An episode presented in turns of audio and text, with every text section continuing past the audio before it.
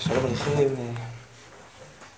חשבתי שבאופן חד פעמי, כיוון שאנחנו לפני פסח, אולי נעסוק קצת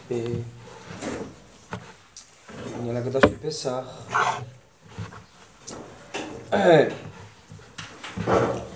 אולי כמה נקודות כאן שמתלקטות למהלך.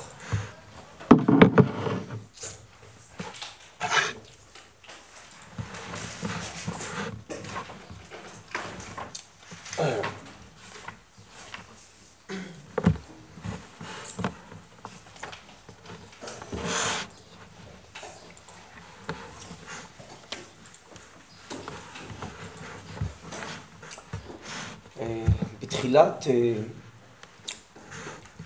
קיום מצוות והגדת לבנך, שזה אחרי הקושיות של מה נשתנה, שהם נוצרו כדי שבעצם מי שלא יודע לשאול, אנחנו נשאל בשבילו, אנחנו מתחילים לענות, וזה מצוות והגדת לבנך שישנה בלילה הזה.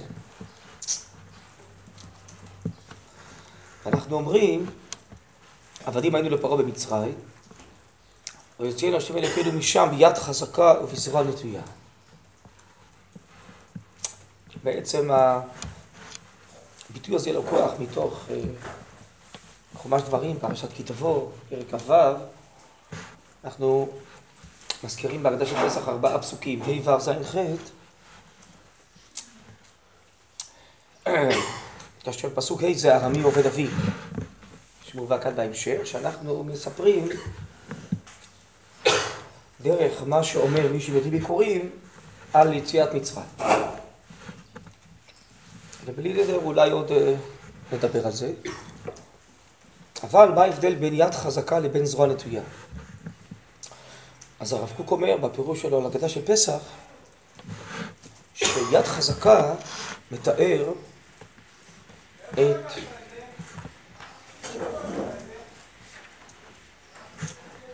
העונש שהקדוש ברוך הוא העניש את המצרים, עשרת המכות,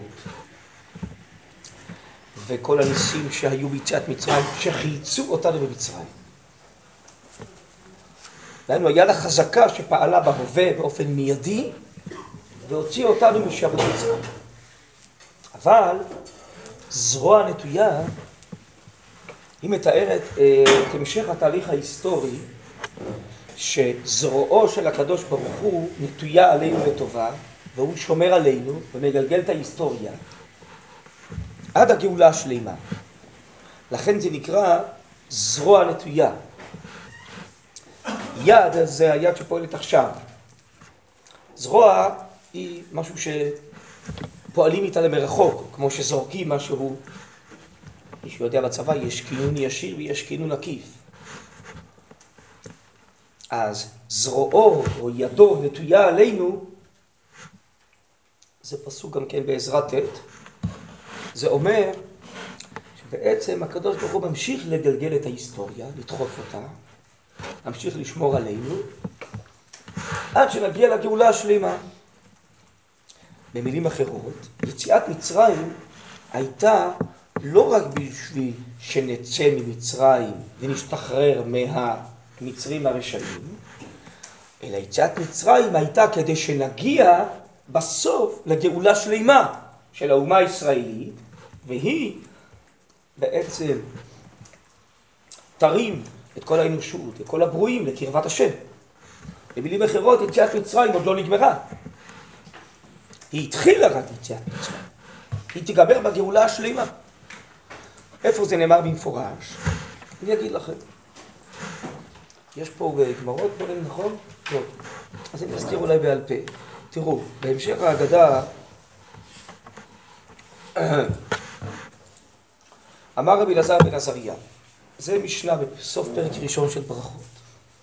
הרי אני כבן שבעים שנה, ולא זכיתי שתיאמר יציאת מצרים בלילות. עד שדרשה בן זומא, שנאמר למען תזכור את יום צאתך מארץ מצרים כל ימי חייך, בימי חייך הימים כל ימי חייך הלילות. וחכמים אומרים ימי חייך העולם הזה, כל ימי חייך להביא לימות המשיח. אז בואו נסביר רגע בכלל את המילים, על מה מדובר כאן. מה הכוונה להזכיר יציאת מצרים? הכוונה היא לקרוא פרשת ציצית, שבסופה נאמר, אני השם אלוקיכם אשר הוצאתי אתכם מארץ מצרים, להיות לכם אלוקים, אני השם אלוקיכם אמת. ציצית זמנה ביום ולא בלילה, ראיתם אותו. מהדרשה של בן זומא, למען תזכור את יום צאתך מארץ מצרים כל ימי חייך, ימי חייך זה הימים. קוראים פרשת ציצית, ובסופה מזכירים את יציאת מצרים בימים. כל ימי חייך, שגם בלילות צריך לקרוא פרשת ציצית, אף על פי שזה לא זמנה, כדי להזכיר יציאת מצרים. אז זה מה שאומר רבי אלעזר בן עזרא, חיפשתי מקור לזה, עכשיו זכיתי שיש מקור, שיזכירו יציאת מצרים גם בלילה. וחכמים אומרים, המילה כל בא לרבות משהו אחר. שיזכירו יציאת מצרים עכשיו, בעולם הזה, וגם לימות המשיח יזכירו. אז יש ברייתא בגמרא, על המשנה הזאת, בסוף מסכת, אה, בסוף פרק ראשון של אה, אמר להם בן זומא לחכמים, אתם אומרים שיזכירו יציאת מצרים גם לימות המשיח? כל זה להביא לימות המשיח, אבל לא נאמר, פסוק בירמיה, לא יאמר חי השם, אשר העלה ואשר הביא את זרע בית ישראל מארץ מצרים. כי אם חי השם אשר העלה ואשר הביא את בית ישראל מארץ צפונה, ומכל הארצות אשר הדחתים שם. משמע שלא יאמר, לא יזכירו עוד יותר את יציאת מצרים. יזכירו את היציאה האחרונה מכל הארצות כן? הביאה השלישית ארצה והגאולה השלישית. אמרו לו חכמים, לא שתעקר יציאת מצרים ממקומה, הכוונה היא שלא יזכירו אותה, אלא שתהא יציאת שעבוד מלכויות עיקר, הגאולה האחרונה, יציאת מצרים תפל לה. אבל תמיד ימשיכו להזכיר גם את יציאת מצרים. ופה שואל המהר"ל בתחילת ספר נצח ישראל, בהקדמה שלו. ממה נפשך? אם באמת בגאולה האחרונה העיקר זו היציאה משעבוד מלכויות, מדוע יש צורך אפילו באופן טפל להזכיר את ציטת מצרים? לא? נראה לך לעיקר פותר את השאלה, לא?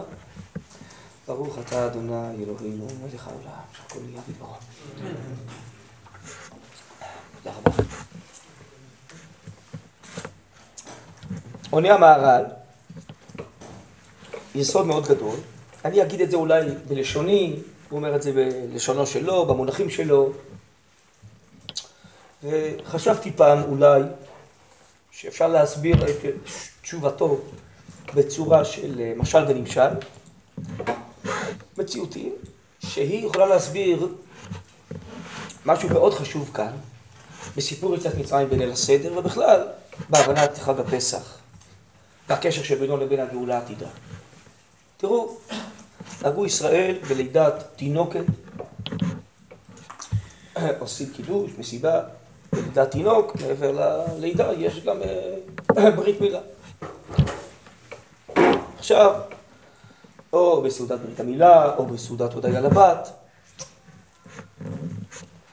לרוב עומד האב ודורש ומודה לקדוש ברוך הוא בכפליים. הודיה ראשונה, זה ברוך השם שתאריך הלידה, תהליך הלידה עבר בשלום. זה תהליך מסוכן.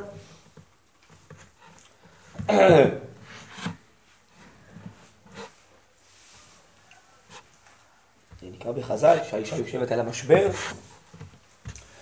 וכל מה שהיא רוצה עושים בשבילה, כי זה פיקוח נפש, אפילו בשבת. זה מסוכן גופנית, מסוכן נפשית. ויש בגמרא סעודת ישוע הבן, הבן נושע מבטן אמו. אז עוד היה ראשונה שהתהליך הזה עבר בשלום, זה חסדיך, ניסיך שבכל עמנו. אין צור, צייר כאלוקינו, צר צורה בתוך צורה. ובן או בת, נשמה חדשה, תינוק חדש נולד בתוך מעי אמו, ונושע בשלום, שלום לתינוק, תינוקת, לאם. זה צריך להודות להשם. היולדת אומרת הגומל, אתה במצב סכנה ויצא.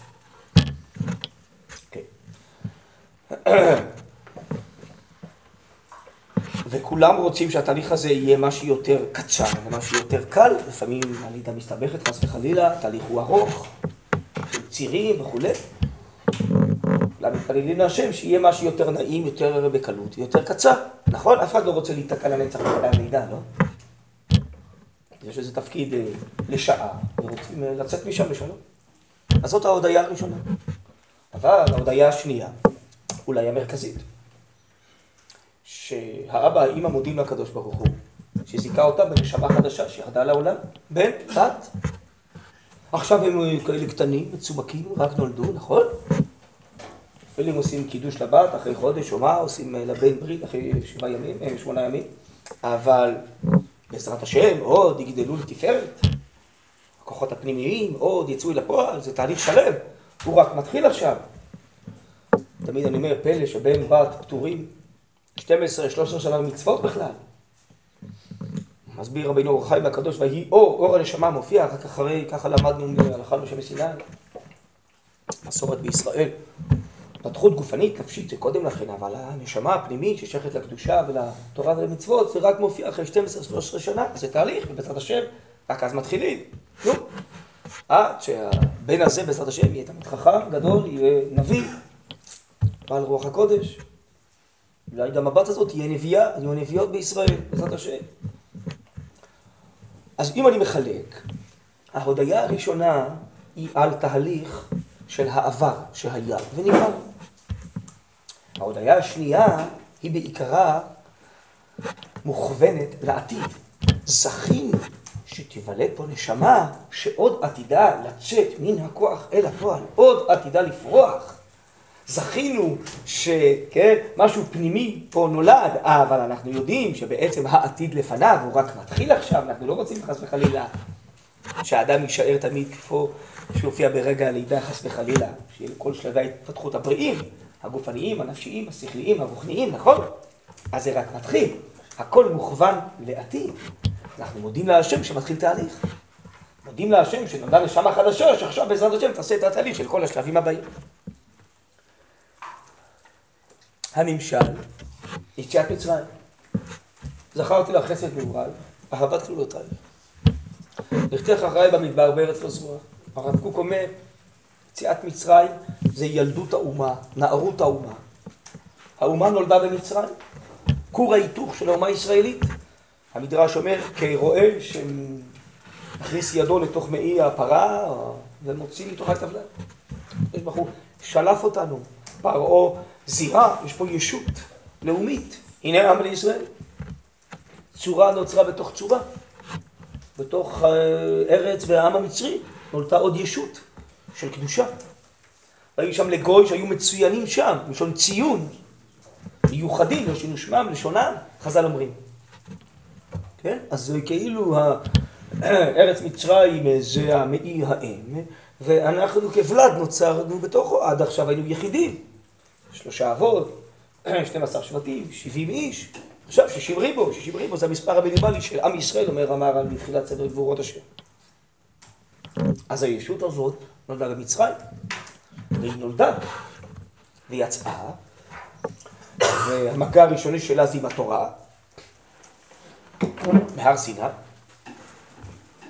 אבל הישות הזאת צריכה לגדול ולפרוח.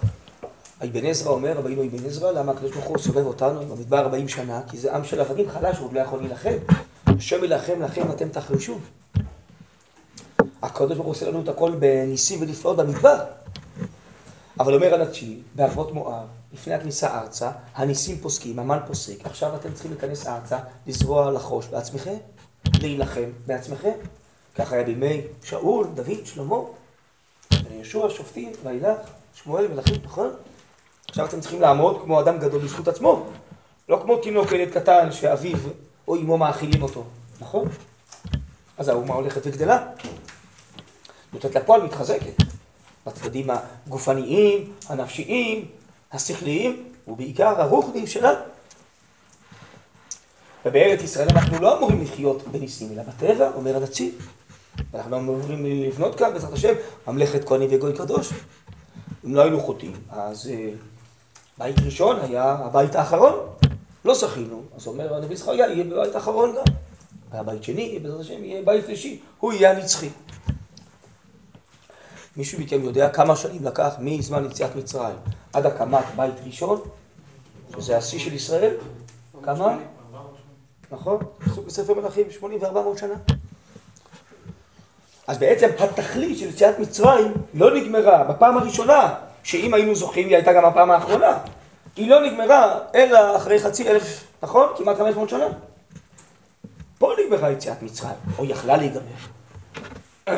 כלומר, התהליך הזה של יציאת מצרים הוא תהליך של לידה. תהליך של לידה אפשר להודות, לספר, לדבר על שני דברים. איך נחלצנו בשלום מארץ מצרים? במשל מחדר הלידה, בנמשל, עבדים היינו לפרעה במצרים, אומרים המפרשים, משועבדים למלך קשה, לעם קשה, בארץ קשה. ונספר איזה עשרת המכות, איזה ניסים ונפלאות, איך הקדוש ברוך הוא העניש את המצריים במכת בכורות, ובחיפזון הוציא אותנו ועשה נס וקרע את הים, וברחנו, נחלצנו במצרים, ועוד בסוף הם רדפו והמית אותם. כל זה שייך לחצי הראשון של הסיפור ולהודיה, שברוך השם נחלצנו מארץ מצרים בשלום, פחות או יותר, לא כולם יצאו וכן הלאה. אבל התכלית של יציאת מצרים זה שנצא מארץ מצרים מהשעבוד וניתקע במדבר. נישאר שם? לא. צריך להיכנס ארצה, צריך להקים ממלכה, צריך להקים את מקדש, צריך להתרומם ולהרים את כל העמים וכל הברואים ולתקן את העולם, לא? בעצם התחלנו תהליך, זה כמו התהליך של התינוק שנולד, שהוא עכשיו רך, הוא רק נולד. אבל יש לו עתיד גדול, שהוא צריך להתעלות מדרגה לדרגה, משלב לשלב, נכון? אז בעצם, בנמשל, אחרי שסיימנו את השלב הראשון של היציאה ממצרים, עכשיו אנחנו צריכים לעבור לשלב השני. לא רק לעבור את המדבר בשלום, גם להיכנס ארצה ולהקים ממלכה ובית מקדש, וראינו כמה זה מסובך, ועליות וירידות, נו, בסוף הצלחנו, ונפלנו גם מהגובה הזה שהצלחנו להתרומם. אבל בעצם זה כבר נושא נוסף. ומכיוון שהתהליך הזה גם לא השלים את ייעודו, לא הגענו לתכלית של תיקון עצמנו ותיקון כל המציאות, אז זה ייגמר רק, לא בבית שני, בית שלישי, בימות המשיח בגאולה האחרונה בקמת בית שלישי. אז בעצם יציאת מצרים לא נגמרה. עכשיו אני חוזר להסבר חכמים שעונים לבן זומה, ומה הם אומרים לו? נכון שלעתיד יספרו בעיקר על היציאה משעבוד מלכויות, אבל תמיד תהיה יציאת מצרים תפלה. למה תמיד תישאר יציאת מצרים? אני חוזר למשל. אם לא תזכיר שהתינוק, שהתינוקת נולדו, אז איך הם יכולים להמשיך להתפתח? קודם כל צריך לדבר על זה שהם נולדו, נולדה בו איזה ישות. יש פה נשמה חדשה. עכשיו בואו נדבר על כל שלבי ההתפתחות שלה, למה היא מגיעה במשך כל ימי חייה, נכון? אם לא תזכיר שהייתה יציאת מצרים ונולדה נשמת ישראל, נולדה נשמת הכללות של ישראל, מחברת הכללות בלשונו של רבינו אורח חי, נולדה נשמת כנסת ישראל בעולם, איך תסביר את כל המשך ההיסטוריה שהנשמה הפנימית הזאת צריכה להתאחד עם התורה ולצאת לפועל ולתקן את עצמה ואת כל העולם כולו? אתה חייב להמשיך להסביר שמשהו פה נולד. לא, ככה אומרים, לא. משהו חדש נולד, לא, משהו חדש התחיל, לא. נכון? אז אם לא נדבר על יציאת מצרים, שיש משהו שנולד, אז איך תסביר בכלל את כל המשך התהליך? זה אותו דבר שנולד במצרים, הוא זה שעתיד להמשיך לצאת לפועל ולפרוח ולהתעלות לתקן את העולם. אבל בלי הזכרת יציאת מצרים אין ישות שנולדה, אין מה שיתקן את העולם, אין נושא. ברור שחייבים להמשיך להזכיר ולספר את יציאת מצרים. למה יציאת מצרים תהיה תפלה ויציאת חובות תהיה עיקר? כי זה שנחלצנו בשלום מארץ מצרים זה מצוין, אבל אנחנו כבר חייבים להמשיך לשלבים הבאים, אפשר כל ההיסטוריה רק לדבר על זה. אנחנו צריכים להמשיך להוציא לפועל את נשמת ישראל ואת כל הרוחניות והאמונה והקדושה שלה ולרומם את כל המציאות כדי שבשבילה נברא העולם, אחרת העולם לא יגיע לתכליתו. אז בגאולה תדע שזה יצא עוד לפועל ויש פה חוכי על כל בשר ותמלא ארץ את השם, אז נדבר על זה? על זה שהנשמה הישראלית עכשיו יצאה לפועל ומאירה את העולם ומרוממת את כל הברואים, על זה נדבר בעיקר. כי זה השלבים של ההתפתחות, שאליהם האומה הישראלית עתידה להגיע בגאולה, זה יהיה העיקר. אבל חייבים להמשיך לדבר על הלידה, כי בזכות זה, אם לא היה לידה, לא היה המשך. בסדר עד כאן? כן. לפי המשל שהלידה ובגרות וכן הלאה, אני לא כל כך מבין, אבל עכשיו בסוף בסוף הנער הוא כבר נער, אנחנו כן. רוצים שהוא יגיע לגדולות. כן. למה כבר צריך לדבר איתו על הימים שהוא היה תינוק? אה, כי הוא צריך ללמוד מי הוא. איזה נשמה אלוקית עצורה בקרבו. אם הוא לא ידע מי הוא בפנימיות שלו, הוא גם לא ידע מה יש בו ומה הוא צריך להוציא לפועל. ממילא, להזכיר את יציאת מצרים זה להסביר מה נולד. זה פה נולדה אומה קדושה ששונה במהות מכל העמים. נולדה פה אומה שתוכיות נשמתה זה אמונה וקרבת השם, שזה שונה העם. מצוין. אז זה גם עכשיו מסביר אחרת מה זה נקרא לספר ביציאת מצרים, תכף נדבר על זה. זה לא רק לספר על התהליך הפיזי שעם ישראל עבר במצרים, זה להבין במהות הפנימית מה נולד פה. להגיד לו את זה בתור נער, אתה עכשיו נער שונה מכל האומות, כאילו, למשל. להגיד לנער יהודי, אתה, יש לך נשמה קדושה, אתה חייב בתורה ומצוות, ברור, כן? כשאתה נולדת, אז נולדה ממך נשמה קדושה, שבימי אימה למדה כל התורה כולה, וזה ייעודך להוציא את זה לפועל. לנער גוי לא תגיד את זה, נכון? הוא צריך להסביר מה, מה, נולד איתו משעת לידתו, לא? כן? וככה אומר הרב קוק, הפירוש שלו על ההגדה. מה הכוונה שחכמים יושבים ומספרים כל הלילה? מה הם מספרים כל הלילה? רק על כל השיעבוד שהיה במצרים ושיצאנו, כמה אפשר לספר את זה? לא, כל התורה שאנחנו לומדים היום זה הבל לעומת תורתו של משיח. הם יושקים, הרי ישראל ואורייתא זה דבר אחד, הם יושבים ועוסקים בכל הסודות, בכל האמיתות הפנימיות שגוזרות בנשמה הישראלית, שהם כבר יודעים אותם, כי עם ההולכים בחושר ראו אור גדול זה רבי עקיבא וחבריו, שהכל כבר נגלה לפניהם, זה רבי עקיבא וחבריו יושבים פה בבני ברק. אז הם מספרים מכל המהות הרוחנית שהיום נגלית רק להם, לעתיד לבוא תגלה לכל בשר. זה כל מה שמספרים כל הלילה. עכשיו בואו נקדם את זה עוד כמה שלבים. נתחיל רגע אחד מהמשנה הזאת של רבי אלעזר בן עזריה, תשימו לב. כתוב בפסוק ככה, למען תזכור את יום צאתך מארץ מצרים כל ימי חייך. קוראים לזה מצוות זכירת יציאת מצרים. לזכור, נכון? ומה הפסוק אומר? מתי תזכור? ביום, ימי חייך. מהריבוי של כל מצרפים גם את הלילות. כלומר העיקר זה היום, ובתוספת לזה גם לילה. בסדר? תעקבו אחריי עכשיו כי זה חשבון קצת מורכב. אבל תראו שיצא מזה לימוד נפלא.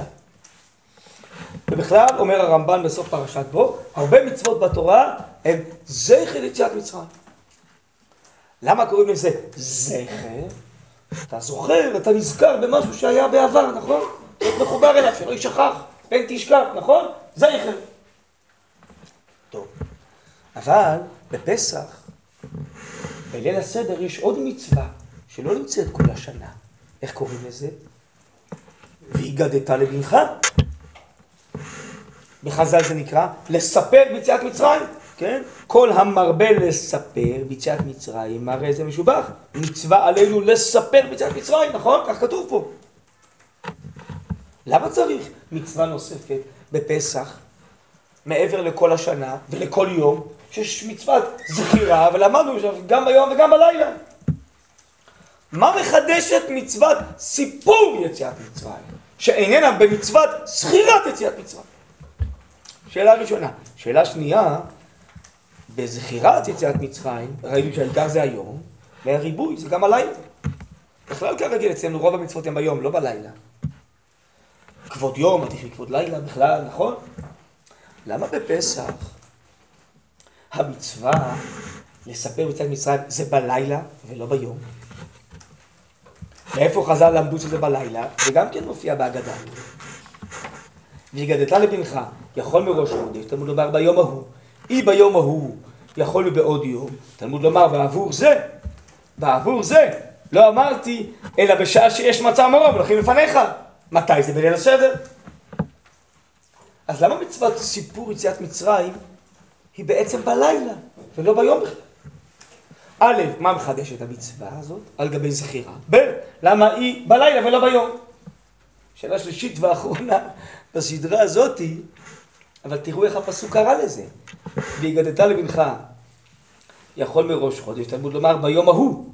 אי ביום ההוא יכול לבעוד יום, תלמוד לומר בעבור זה. לא אמרתי אלא בשש מצב מרום לכם לפניך, אבל לזמן הזה איך התורה קוראת? ביום ההוא. היא קוראת ללילה הזה יום. נכון? לא בלילה ההוא. למה התורה קוראת לזה יום? זה לילה, זה לא יום. בסדר? אז אני אענה בשמו של הרב קוק, הפירוש שלו על ההגדה, כפי אה, יכולת הבנתי, מה שאני הצלחתי שם להבין מהפירוש.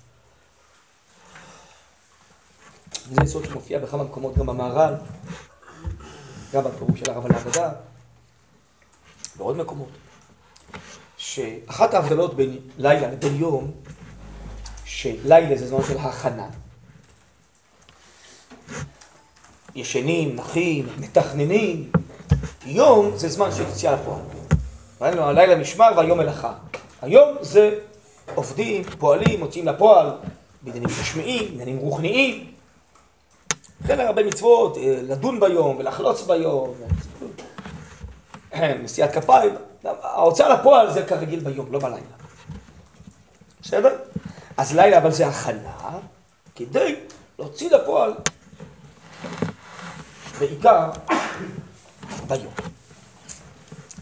עכשיו אני חוזר לשני הילדים של הלידה, בסדר? למשל ולנמשל. וכבר הזכרתי את זה בתוך דבריי קודם. אנחנו אומרים הודיה אחת על זה במשל עדיין, שהתינוקת, התינוק נולדו. זה כבר עבר, נכון? זה נגמר. ברוך השם, יצאנו בשלום. זה שיש נשמה שעוד תגדל ותפרח, זה עתיד, נכון? זה עבר וזה עתיד, נכון? שתי הודיות. עכשיו אותו דבר, אם אני מדבר על יציאת מצרים. מה שכבר נחלצנו ממצרים, ונעשו עשרת המכות, וניסים ונפלאות, והמצרים נענשו, זה עבר, זה נגמר, לא? לא רוצים לחזור לזה, אסור לחזור לארץ מצרים, משלף, אסור לחזור למצרים, נכון? זה עבר. בזכות זה התחיל כל התהליכים, לא יצאנו, הרי היינו בני בנינו, שעבדים היינו, אבל זה עבר. זה כבר יצא לפועל בעולם. אבל אם מדובר על תיקון העולם העתידי, שהנשמה הזאת צריכה, אמרנו, צריכה להתעלות, צריכה להרים איתה את כל העולם, אז זה עתיד, נכון? זה עוד לא היה. עכשיו, אם אני מדבר על לזכור את יציאת מצרים, זכירה אמרנו אני נזכר במה שהיה בעבר, נכון? מה שהיה בעבר, מה שכבר התממש, נכון? מה שכבר יצא לפועל, מה שכבר נעשה. אמרנו, זה הבחינה של ימים. היום זה הזמן שבו עושים דברים. אז עיקר מצוות זכירת יציאת מצרים זה בימים, זה כבר נעשה, זה כמו יום שהדברים יוצאים בו לפועל. אבל אם אני מדבר על מה שעוד צריך להיות בעתיד, שרק התחיל, עם ישראל, הנשמה הישראלית נולדה, אבל עוד עתידה לפרוח, בעצם אני עוסק בעתיד, נכון? אומר הרב קוק, מצוות זכירת יציאת מצרים שקשורה לעבר, למה שכבר נעשה, שהיינו בארץ מצרים ונחלצנו משם, היא ביום בעיקרה, ומסניף גם בלילה. אבל סיפור יציאת מצרים, המצווה הזאת קשורה בעיקר לעתיד, מה שעוד עתיד לצאת לפועל. שעם ישראל יתקרב לתורה, ויאיר את אור האמונה בכל המציאות, כל העולם יתעלה, והגאולה תגיע, והמוות ייפסק, ונגיע לתחיית המתים ולעולם הבא. זה הכל עתיד. לכן מצוות סיפור יציאת מצרים, שעוסקת בעתיד, המצווה היא בלילה ולא ביום. כי לילה זה זמן של הכנה להמשך, למחרת, לעתיד, נכון?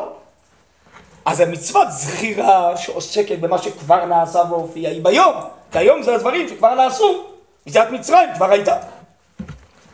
אבל מצוות סיפור יציאת מצרים, שעניינו לא רק להסתפק במה שכבר היה, במה שעוד צריך להיות, המצווה הזאת היא בלילה, כי אנחנו יושבים בליל הסדר ובעצם חושבים, מבינים, מתכננים מה שעוד עתיד להופיע עד הגאולה השלמה.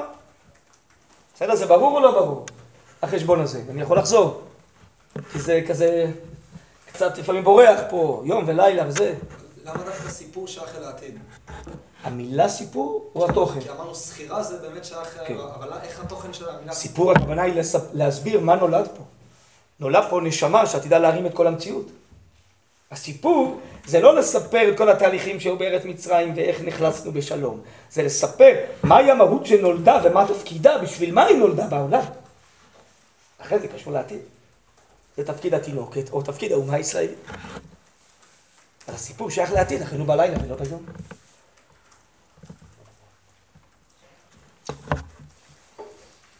עכשיו.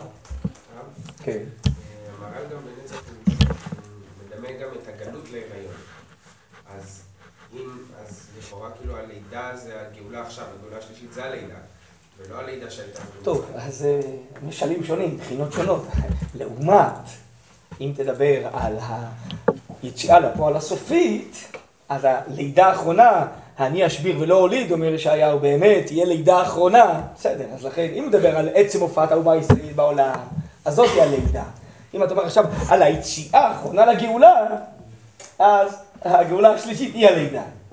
על איזה בחינה אתה מדבר? ברור. עכשיו, בואו נבדוק רגע אחד. עד כאן היסודות האלה.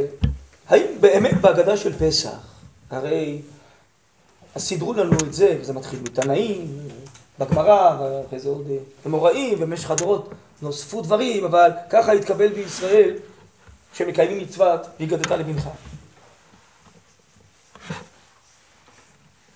אז אולי מה שאני אומר לכם זה רעיונות יפים, אבל הם לא כתובים פה בהגדה. כן? אולי לא עוסקים בזה בגדה של פסח. איפה זה כתוב פה? טוב, אז אה, סך הכל תגידו לי, אני פה בלי שעון. מה, השעה, שאני אראה כמה זמן יש לנו, לפי זה אני יודע על מה נדבר. מה? עשרה לארבע. אה, טוב, אז יש לנו עד אה, מחר בוותיקים, לא? מתי כאן? טוב, נתקדם קצת, כמה נקודות אה, בסיסיות. קודם כל, תראו, אתם יודעים הרי שאת ההלל אנחנו מחלקים פה לשניים, נכון? שני פרקים אומרים לפני ברכת המזון, ושני פרקים אומרים אחרי ברכת המזון. הגמרא במסכת פסחים אומרת, למה אומרים הלל? יש פה כמה וכמה דברים. שני הפרקים שלפני ברכת המזון, הם עוסקים בבריאת העולם וביציאת מצרים. שני הפרקים שאחרי ברכת המזון, הם עסוקים במלחמת גוג ומגוד, ימות המשיח ותחיית המתים. בקיצור, אנחנו עוסקים בעבר ועוסקים בעתיד. בסדר? ככה זה חולק פה.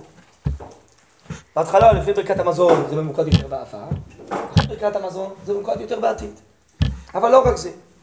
קודם כל, נכון, נהגו ישראל, שמלבד ארבעה כוסות, יש גם מוזגים, כוס חמישית, יש מחלוקת הפוסקים, האם להגיד, האם לשתות כוס חמישית או לא, אז להלכה, מוזגים ולא שותים. כוס חמישית היא באמת, והבאתי אתכם אל הארץ, היא קשורה לגאולה האחרונה העתידה, נכון? אז מוזגים אותה אחרי ברכת המזון, ופותחים את הדלת, נכון? למי? אליהו הנביא. מה אליהו הנביא קשור ליציאת מצרים? מה הוא היה ביציאת מצרים? אליהו הנביא קשור לגאולה. הוא, כן, שולח לכם את אליהו הנביא לפני בוא יום השם. הוא בעצם, זה הכוח הפנימי הטבעי של ישראל, כוח החיים של ישראל, שילך ויצא אל הפועל בגאולה השלמה. עד בסוף, שהוא כל כך יצא לפועל, כבר לא יהיה מוות יותר. נכון? הוא כוח החיים של ישראל, יאו הנביא, הוא כוח הטבעיות של עם ישראל, כך אומר רב קוק בספר אורות, נכון?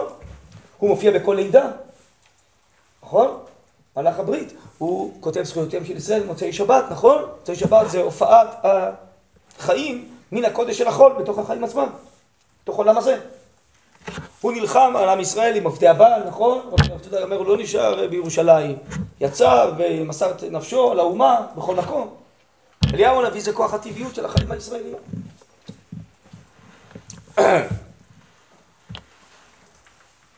אז ממילא הנושא של הלילה הזה באמת קשור לאליהו הנביא. והכוח שלו במילואו יופיע רק בגאולה השלמה. הנה אנוכי שולח לכם. אנחנו רומזים לזה שכל הלילה הזה הוא לידת כוח החיים הישראלי, שעוד עתיד לצאת לפועל, ובמילואו הגמור רק בגאולה השלמה. זה אליהו הנביא.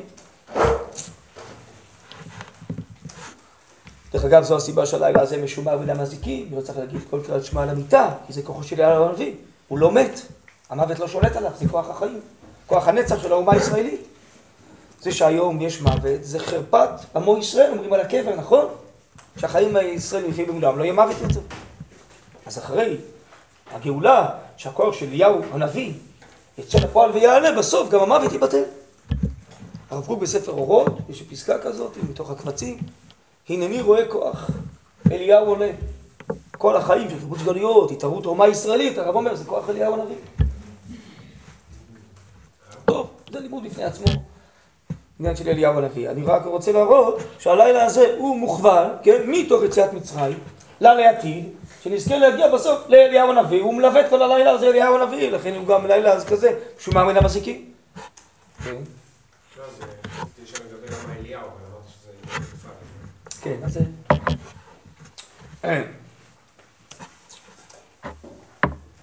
עכשיו...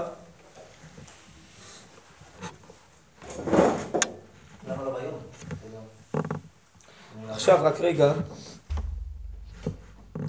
יש פסקה שאומרים אותה ושרים אותה. ברוך שומר הבטחתו לישראל, נכון? מדובר על ברית בין הבתרים. שהקדוש ברוך חישב את החץ לעשות כמה שאמר לאברהם אבינו בברית בין הבתרים, שנאמר ויאמר לאברהם ידוע תדע כי גר יהיה זרעך בארץ לא להם ועבדום ועינו אותם ארבע מאות שנה וגם את הגוי אשר יעבודו דן אנוכי אחרי כן יצאו בחוש גדול. אז מה ההבטחה? ברית בין הבתרים, נכון? מה כתוב פה? נהיה בארץ מצרים ארבע מאות שנה ואחרי כן יצאו בחוש גדול, נכון? טוב אחרי זה אומרים, והיא שעמדה לאבותינו ולנו. שלא אחד בלבד עמל עלינו לכלותנו, אלא שבכל דבר דור עומדים עלינו לכלותנו, והקדוש ברוך הוא מצילנו מידם. ושרים את זה בשמחה, נכון? אז אם כן מסופר פה, אומרים פה, שכל טוב הדור עומדים עלינו לכלותנו. ומאיפה הביטחון שהקדוש ברוך הוא מציל אותנו מידם? היא שעמדה. מי זאת היא? איך אתם מבינים מזה כל שנה? מי זאת היא שעמדה? ההבטחה. ההבטחה. טוב, אז בואו נחזור להבטחה. מה כתוב? שנהיה בארץ מצרים ונצא משם בחוץ גדול. יש הבטחה גם על שאר הגויים שיעמדו עלינו לכלותנו, שגם הקדוש ברוך הוא יציל אותנו מהם. איפה יש הבטחה כזאת בברית בין הבתרים?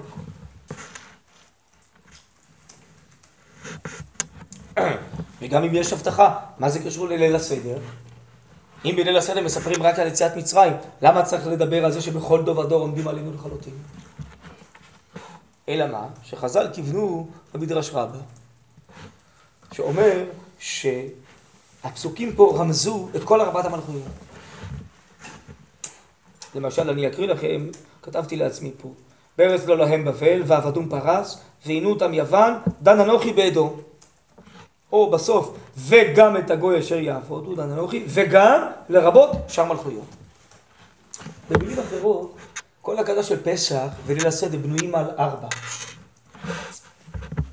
ארבע אבנים, וארבע קושיות, וארבע כוסות, וזה כנגד ארבע מלכויות.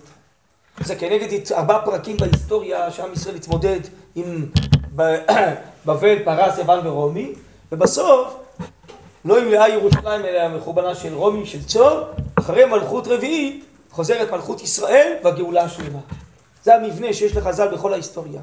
שמוצאים רמזים לזה בתורה בהרבה מקומות, לא ניכנס עכשיו, ברוחו של מלך המשיח בבריאת העולם, בברית בין הבתרים, בחלום אה, הסולם של יעקב ועוד מקומות.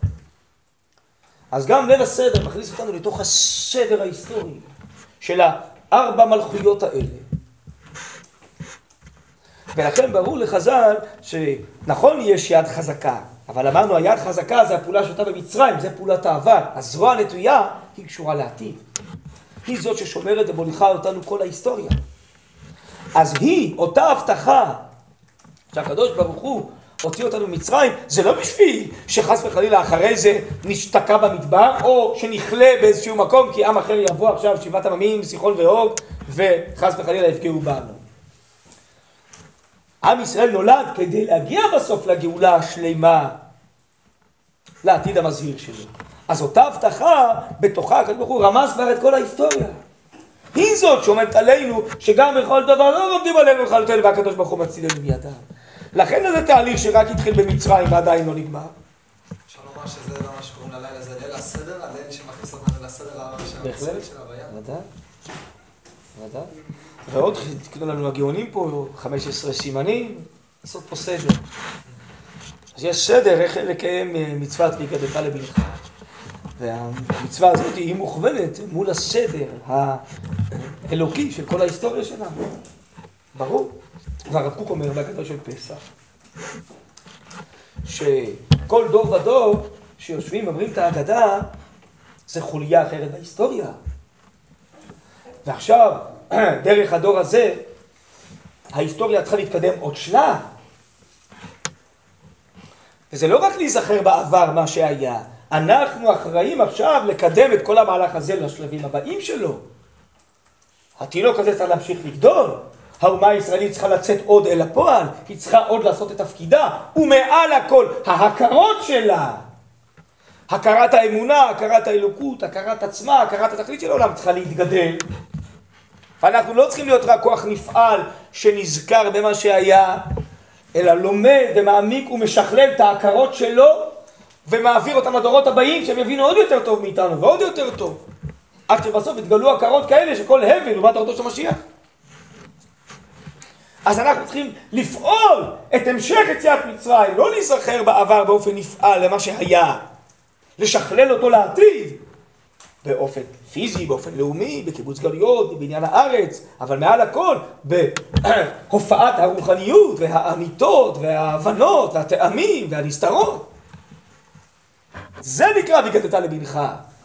תקדמו את הגאולה, תשכללו אותה, היא עוברת דרככם עכשיו לדורות הבאים.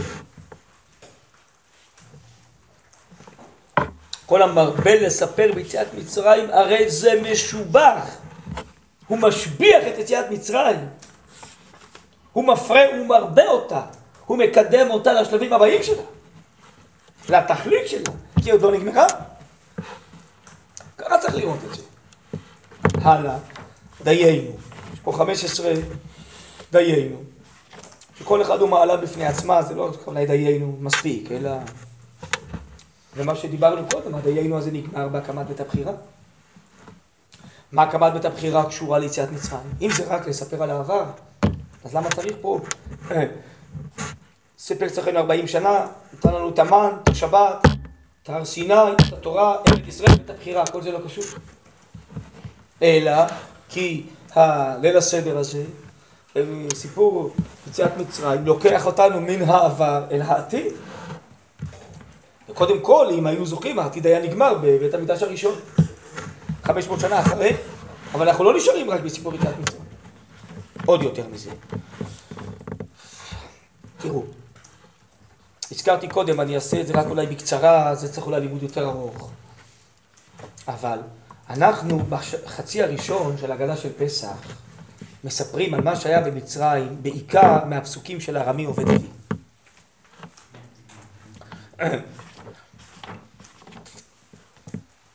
צא ולמד מה ביקש לאברהם הרבי לעשות לקוב אבינו שפרעה לא גזר אלא לזכרים ולבן ביקש לעקוב את הכל שנאמר ארמי עובד אבי וכולי. הזכרתי שזה ארבעה פסוקים בפרשת כי תבוא. ארבעה הפסוקים האלו אומר מי שמביא ביקורים בבית המקדש והוא בעצמו מספר את ההיסטוריה. אז יש לי על זה שתי שאלות. שאלה ראשונה, אדם גדלו לו בשדה פירות, הוא מביא לבית המקדש. למה הוא צריך לתת עכשיו הרצאה בהיסטוריה לכהן? מהרבי עובד אבי, עוד לפני יציאת מצרים. לבן שרדף אחרי יעקב. בשביל מה? יגיד, אני מודה להשם, השנה היה יבול טוב, היה ברכת השם, אני מביא ביקורים לבית המקדש. שאלה שנייה, למה אנחנו מספרים יציאת מצרים על ידי הפסוקים של הרבי עובד אבי? ממילא בהגדה, בשביל להבין כל מילה, מה התכוון הרבי עובד אבי, מביאים ראייה פסוקים מספר שמות. מה זה וינון, עבודה קשה, וניצג. אז ספר יש שם פסוקים מספר שמות. שמע, צריך לספר מהפסוקים של הרבי עובד אבי וחומש דברים. תשובה הראשונה הכי פשוטה, כי זה אולי מקום יחידי שהתורה כתבה נוסח מה להגיד. אתם יודעים שנוסח ברכות מדי רבנן.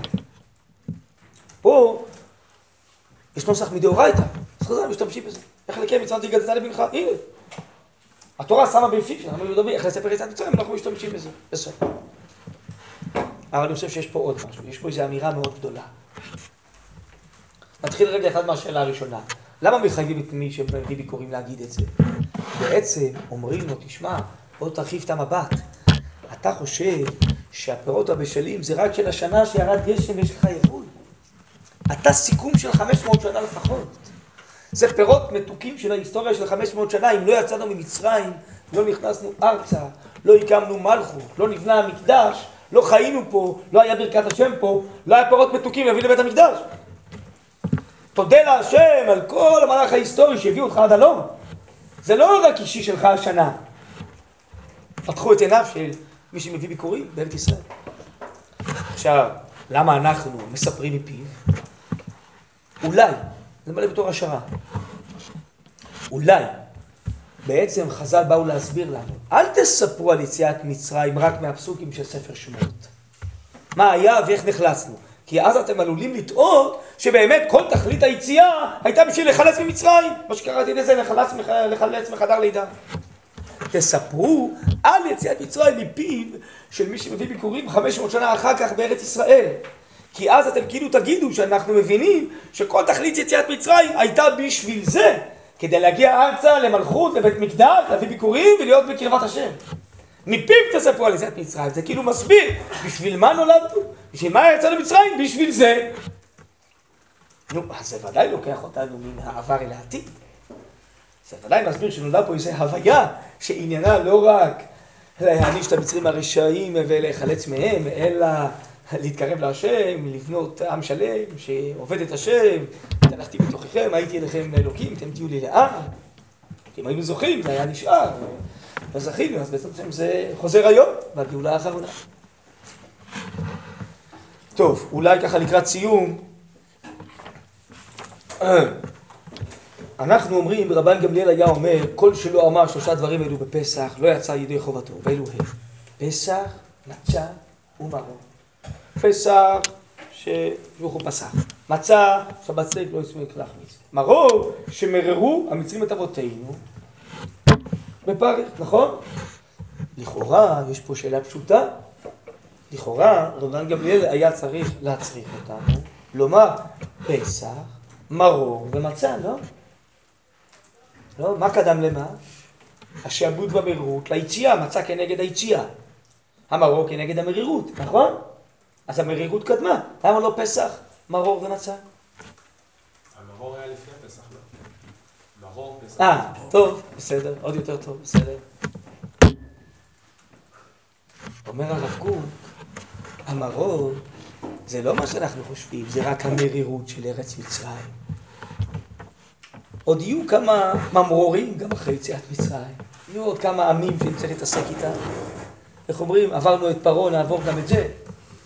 יהיה עוד קצת מרירות גם בהמשך, זה לא נגמר, התהליך הזה.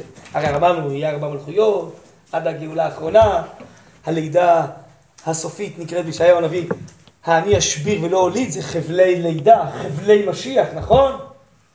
חבלי לידה יש לאישה כאבים וצירים וחבלים, לא? אז יש גם חבלי משיח, לא? ייתי ולא יחמין, ייתי והייתי תחת תולא דקופתא דחמרי, לא? עוד יהיה קצת מרירות, קצת סירחון, קצת בעיות, לא? עוד יותר מזה, אומר הרב קוק, לא. המרירות זה מרירותה של הנשמה הישראלית שעוד לא הצליחה לצאת לפועל לעולם במלואה, היא עוד כלואה, היא עוד לא השתחררה לחירות מלאה. רק בגאולה העתידה שבחופש הקודש הפנימי, כל האמת הפנימית שלה תצא לפועל ותאיר פני תבל, אז היא תשמח שמחה שלמה. המרירות זה היצר הרע, השאור שבעיסה שגורם לנו צער ומרירות. כן? המרירות זה מרירות הנשמה שעוד לא טוב לה, שעוד לא השתחררה במילואה. לכן בעצם המרור זה בסוף. כי באמת המצה קשורה לעבר, ליציאה מארץ מצרים, אבל המרור קשור לעתיד. בחלוקה בין עבר לעתיד, אה? זה משונה קצת מה שאני אומר, לא? איך דברים משונים, לא? אה? המרור קצת קשור למצרים, אבל הוא הרבה קשור לעתיד. המצה קשורה בעיקר לארץ מצרים. אבל מרור מאוד מאוד קשור לעתיד, לא רק ליד מצרים. לכן הוא בא אחרי המצב ולא לפני המצב. טוב, אני מבלבל אותם קצת, אני קצת זה, אה? איש משונה אומר כל מיני דברים משונים, אה? טוב, מתנצל, מה אני יכול לעשות, אבל אה, הראשונים אומרים שיש פה, שהכל ההגדה הזאת זה דברים אה, נעלים, נסתרים, אלוקיים, שעוד יתגלו לעתיד לבוא, מה כתוב פה בכלל. אז יש פה כנראה דברים מעבר לפשט הרגיל שאנחנו רגילים להבין. כן, ככה הרב קוק אומר, ישבו ועסקו כל הלילה בכל הסודות הפנימיים של יציאת מצרים ושל הגדה של פסח, של הגאולה.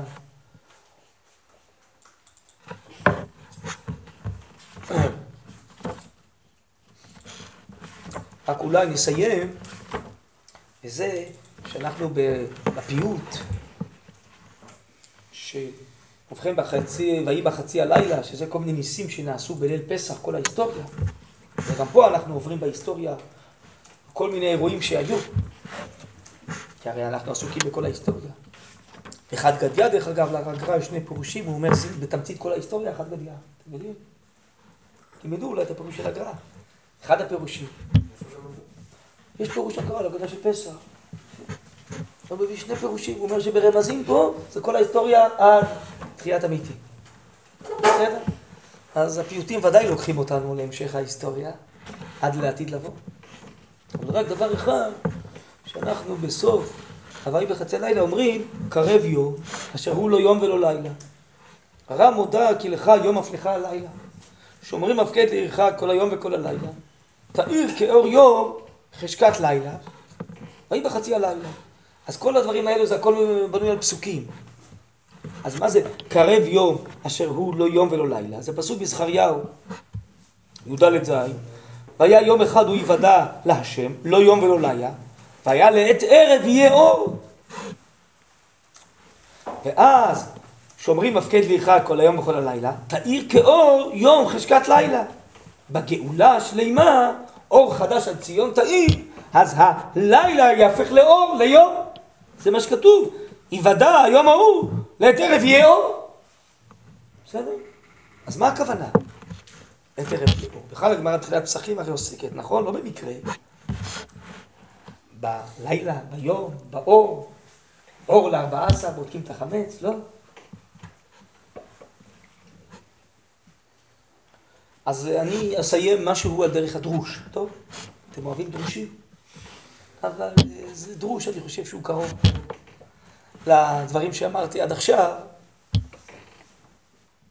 אמרנו שאנחנו מספרים ביציאת מצרים בלילה, נכון? בלילה מכין לעתיד.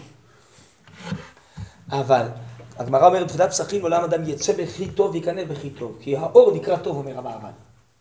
גם פיזית, גם רוחנית, פחים, צינים, אה, מהמורות, לא נופלים אה, בלילה, אין שודדים וזה, כל מיני ליסטים חדרות שמתחבאים ויוצאים בלילה. אז האור, זה מביא חיים, מביא ברכה. הלילה זה מסוכן, המזיקים שולטים, נכון? הלילה הזה אבל זה לילה שהוא משומע מן המזיקים. הלילה הזה הוא בעצם בחינת יום. שהחיים של אליהו הנביא מופיעים. זה לילה אחר הלילה הזה. הוא בעצם לילה שלעתיד לבוא יהפך ליום. לעתיד לבוא, כל החולשות, כל החושך, כל המרירות, הכל יתמתק, הכל ייעלם. בעצם הלילה לעתיד לבוא יהפך ליום, לעת ערב יהיה אור. דברי הנביאים זה משל הרם, אומר מורה נבוכים. הכוונה היא שכל הפגמים, כל המציאות, כל הקלקולים, כל הרשעה, כל הרע, כל החולשות, הכל ייעלם. אז כל החושך שעניינו החולשות, הסכנות, ייעלם. הלילה שעניינו הכנה, ייעלם, לא זוכר כבר הכנה, כבר הכל יהיה בפועל. הכנה זה אומר שזה עוד לא מופיע. אמרנו מכינים בערב, וזה יצא לפועל ביום. עתיד לבוא, נכון? הכל כבר יצא לפועל, אור הלבנה כאור החמה, אור החמה שבעתיים. אז כבר לא צריך הכנה, הכל יוצא לפועל, נכון? זה הכוונה שהלילה יהפך ליום, בסדר? לכן החכמים האלה יושבים ועוסקים בלילה, בכל האמיתות האלה האלוקיות שיופיעו לעתיד לבוא. עד שבאים תלמידיהם ואומרים להם, הגיע הזמן קריאת מה של שחרי. כלומר, זהו, הפכתם את הלילה ליום. באור תורתכם, בבהירות של ההכרות שלכם, באמת הפנימית שהוצאתם לפועל, אתם כבר במדרגה העתידית שהלילה נהפך ליום. זה נקרא להפוך את הלילה ליום. טוב, זה דרוש, נכון? אבל יש בזה משהו, אני חושב, בדרוש הזה. זו הסיבה, כנראה, שלקראת חמץ בלילה, לא קוראים לזה בליל 14 בודקים את החמץ, אור ל-14. מכניסים את האור לחורים ולסדקים, למקומות החשוכים, האפלים, להוציא את כל הלכלוך, כל השאור שבעיסה, כל הרוע, כל הפסולת, נכון? מכניסים את האור, אור ל-14. אנחנו עם תפקידנו להפוך את הלילה ליום, להפוך את החושך לאור, בסדר? אז כל הלילה הזה הוא לילה, מספרים בו, מספרים על המהות העתידית, שכל האמת תצא לפועל, ואז הלילה יהפך ליום, לכן זה לילה שהוא בעצם אור, והוא יום, והוא משומר בין המזיקים, זה בעצם לא לילה, זה בעצם יום. לעתיד לבוא, כשהפעולה הזאת תיגמר, לתכף יהיה אור, זה התיקון השלם. שיהיה חג שמח, בעזרת השם, שנזכה בניסן יגאלו, בניסן תדעים להיגאל. יישר כוח.